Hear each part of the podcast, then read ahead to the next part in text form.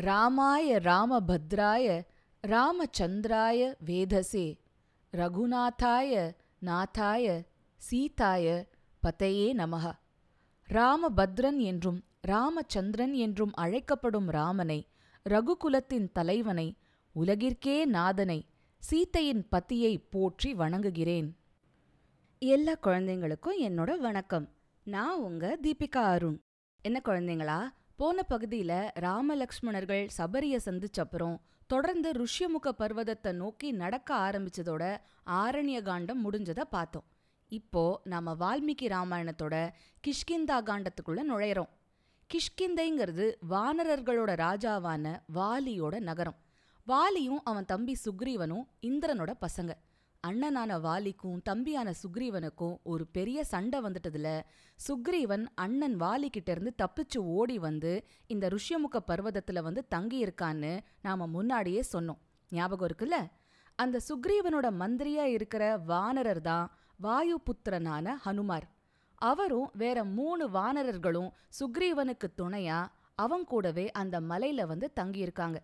ராமலக்ஷ்மணர்கள் பம்பா ஏரிக்கரை வழியா நடந்து வரும்போது அந்த வனப்பகுதி முழுசுமே கொள்ள அழகா இருக்கு. அதையெல்லாம் பார்க்குறப்போ ராமருக்கு சீதையோட நினப்பு ரொம்பவே வந்து அவர் மனசு வேதனைப்பட ஆரம்பிச்சுது.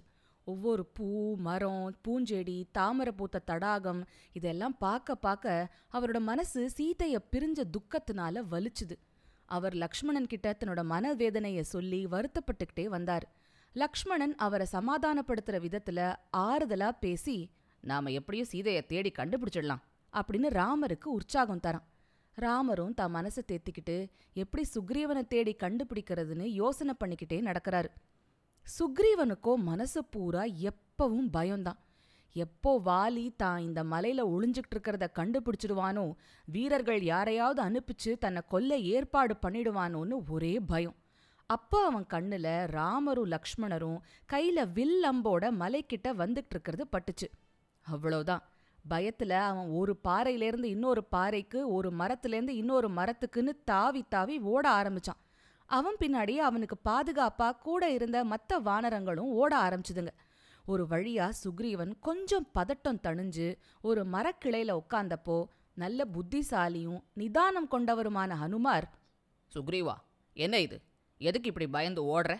உன்னோட பலமும் சாமர்த்தியமும் எல்லாம் எங்க போச்சு? இந்த மலை நமக்கு ரொம்பவே பாதுகாப்பானது.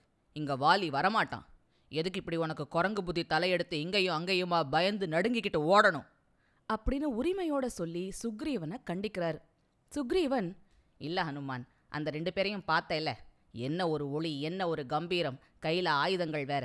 வாலி தான் என்னை கொல்ல இப்படி ரெண்டு பேர் அனுப்பிச்சிருக்காங்கன்னு நினைச்சு பயந்துட்டேன் சரி நீ ஒன்று செய். உன் குரங்கு ரூபத்தை கொஞ்சம் மாத்திக்கிட்டு அவங்க கிட்ட போய் அவங்க யார் என்னன்னு விசாரி. அவங்க கிட்ட மரியாதையா பேசி எந்த நோக்கத்தோட இந்த காட்டுப்பகுதிக்கு தனியா வந்திருக்காங்கன்னு தெரிஞ்சுக்கிட்டு வா அப்படின்னு சொன்னான். ஹனுமாரும் உடனே தன்னோட தோற்றத்தை ஒரு பிக்ஷு மாதிரி மாத்திக்கிட்டு ராமலக்ஷ்மணர்களை சந்திக்க போனாரு. பிக்ஷுனா யாருன்னு கேக்குறீங்களா குழந்தைங்களா? பிக்ஷுனா தான் சாப்பாட்டை யார்கிட்டயாவது பிக்ஷை எடுத்து சாப்பிட்டு ஊர் ஊரா சுத்துற ஒரு சந்நியாசி ஹனுமார் ராமலக்ஷ்மணர்கள் கிட்ட போய் ரொம்ப பணிவா வணங்கினார். அப்புறம் ரொம்ப இனிமையான குரல்ல அவங்க கிட்ட பேச ஆரம்பிச்சாரு.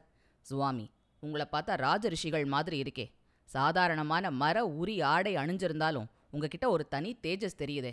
கொடிய மிருகங்கள் இருக்கிற இந்த காட்டுல தனியா இப்படி வந்துட்டு இருக்கீங்களே பார்க்க ரிஷிகள் மாதிரி இருந்தாலும் உங்க தோள்கள் அகலமா இருக்கு.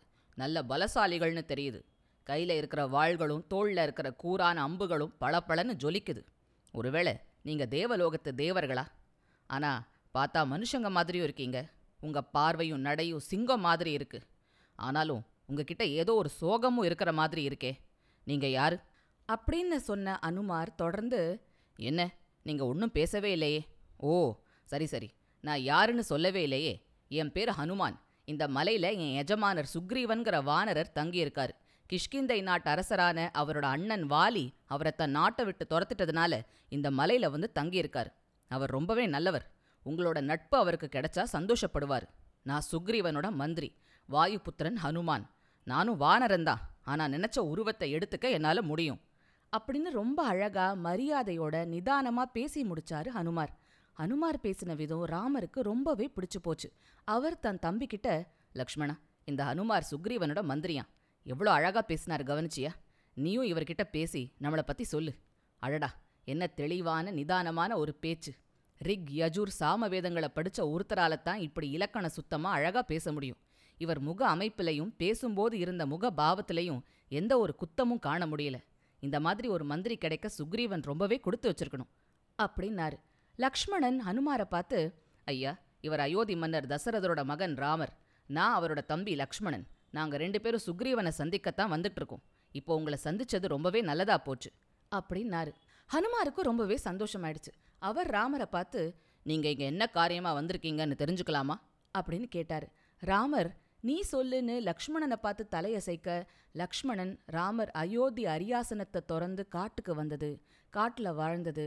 ராமரோட மனைவி சீத்தைய ராட்சசன் ராவணன் கடத்திக்கிட்டு போனதுன்னு எல்லாத்தையும் சுருக்கமா சொல்லி தொடர்ந்து கபந்தன்கிற ராட்சசனை கொன்னு அவனுக்கு சாப விமோச்சனம் கொடுத்தார் ராமர். அவன்தான் தேவலோகத்துக்கு போறதுக்கு முன்னாடி ராமர்கிட்ட நீங்க எப்படியாவது சுக்ரீவனை சந்திச்சு அவன்கிட்ட நட்பாகி அவனோட சகாயத்தை தேடிக்கணும். அவன் உதவி கிடைச்சா மட்டும்தான் உங்களால சீதையை கண்டுபிடிச்சு அந்த ராவணன் கிட்ட இருந்து அவளை மீட்டுக்கிட்டு வர முடியும்னு சொல்லிட்டு போனான்.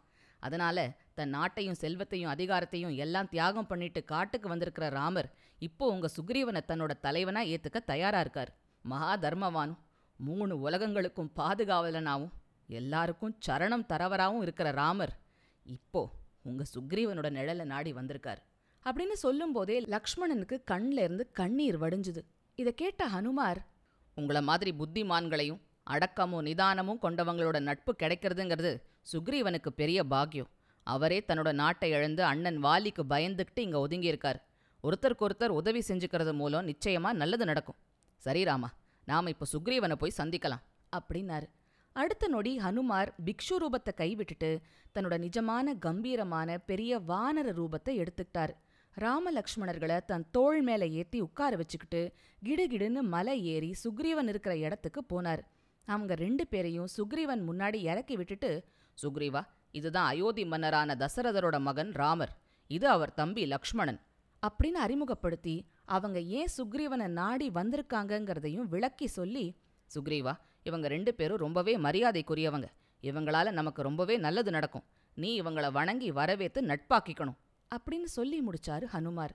சுக்ரீவனும் ராமலக்ஷ்மணர்களை வணங்கி ராமா ஹனுமார் உங்களை பத்தி சுருக்கமா எல்லா விவரமும் சொன்னார். என்ன மாதிரி ஒரு வானரன் கிட்ட ராஜகுமாரனாகிய நீங்க நட்பு வேணும்னு கேட்டு வந்ததே எனக்கு ரொம்ப பெரிய கௌரவம். என்னோட நட்புக்கரம் இதோ. அப்படின்னு சொல்லி ராமரை நோக்கி சுக்ரீவன் தன் கையை நீட்டுறான். ராமரும் சந்தோஷத்தோட தன் கையால அவனோட கைய பிடிச்சுக்கிறார். அப்புறம் அவனை நெஞ்சோட தழுவி அணைச்சுக்கிறார். ஹனுமார் உடனே போய் காய்ந்த விறகுகளை கொண்டு வந்து தீ மூட்டுறாரு. சுக்ரீவனும் ராமரும் கை கோத்துக்கிட்டே அந்த நெருப்ப வலம் வந்து அக்னி சாட்சியா தங்களோட நட்பை உறுதிப்படுத்திக்கிறாங்க. ராமா இனிமே நாம ரெண்டு பேரும் இன்பத்திலையும் துன்பத்திலையும் ஒருத்தருக்கு ஒருத்தர் துணையா எப்பவும் இருப்போம். அப்படின்னு சொல்றான் சுக்ரீவன். சுக்ரீவன் ஒரு மரத்தை வெட்டி சாச்சு அதுல ராமரோட சேர்ந்து உட்கார்ந்துக்கிறான். ரெண்டு பேரும் தொடர்ந்து பேசுறாங்க.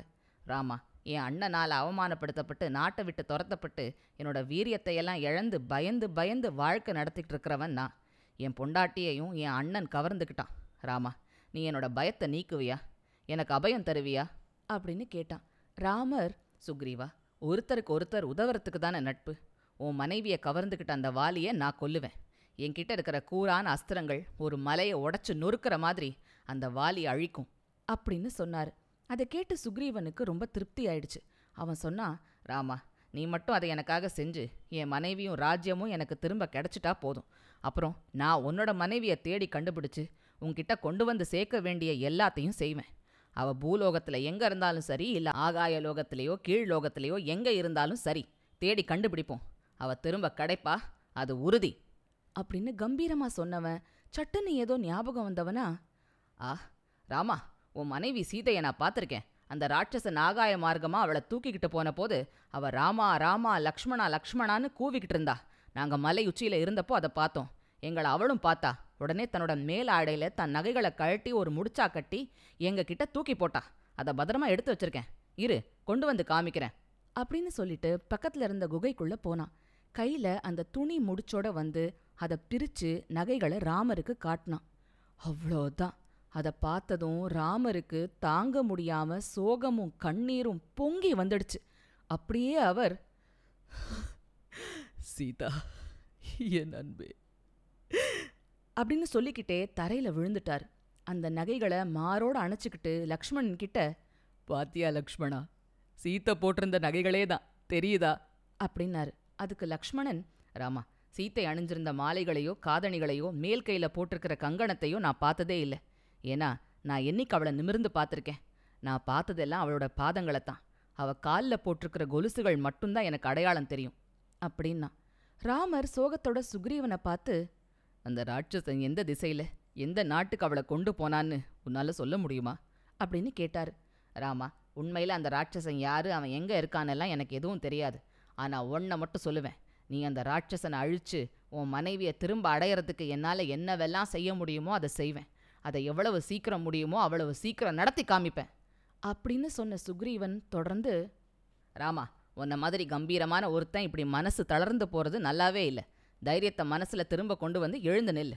பாரு நானும் தான் பொண்டாட்டியை இழந்துட்டு நிற்கிறேன் ஆனாலும் நான் உன்ன மாதிரி இப்படி துக்கப்பட்டு அழறதெல்லாம் இல்லை. ஒரு வானரனான நானே இப்படி தைரியமாக இருக்கும்போது உன்னை மாதிரி ஞானமும் வீரமும் கொண்ட ஒரு மகாத்மா இப்படி தளர்ந்து போய் கண்ணீர் சிந்திக்கிட்டு இருக்கிறது பார்க்க நல்லாவே இல்லை. ஒரு தீரன் ஒரு நாளும் ஒருத்தரை இழந்த துக்கத்துக்காகவோ பண நஷ்டமானதுக்காகவோ சாவ நினைச்சு பயந்துக்கிட்டோ நொந்து நூலாயிடக்கூடாது. கோழைகள் தான் துக்கம் தாங்காம கடல்ல முழுகின கப்பல் மாதிரி சோகத்துல மூழ்கி போவாங்க. ராமா உன்னோட நண்பன்கிற உரிமையில தான் நான் இப்படி பேசுறேன். நான் ஏதோ உனக்கு புத்தி சொல்றதா நீ நினைச்சு தப்பா எடுத்துக்காத. அப்படின்னு சொன்னான் சுக்ரீவன். ராமர் தன் மேல் துணியால கண்ணையும் மூஞ்சியையும் தொடச்சிக்கிட்டு எழுந்து நின்னாரு. சுக்ரீவா சரியான சமயத்துல சரியானதை ஒரு நண்பனுக்கு எடுத்து சொல்றது தான் நட்போட தர்மம். நீ அதைத்தான் செஞ்ச. நான் பழையபடியும் தெளிவாயிட்டேன். இந்த மாதிரி சமயத்துல உன்ன மாதிரி ஒரு நண்பன் கிடைக்கிறது ரொம்பவே அபூர்வம். சீதையை தேடி கண்டுபிடிக்கிறதுக்கு உன்னைத்தான் நான் நம்பியிருக்கேன். அதே மாதிரி உன்னோட கஷ்டத்தை தீர்க்க நான் இருக்கேன். அப்படின்னாரு ராமர். குழந்தைங்களா இதோட இன்னைக்கு முடிச்சுக்கிட்டு அடுத்த பகுதியில் நாம கதையை தொடரலாம். சரியா? அது வரைக்கும் சிரிச்சுக்கிட்டு கிரிச்சுக்கிட்டு சந்தோஷமா இருங்க.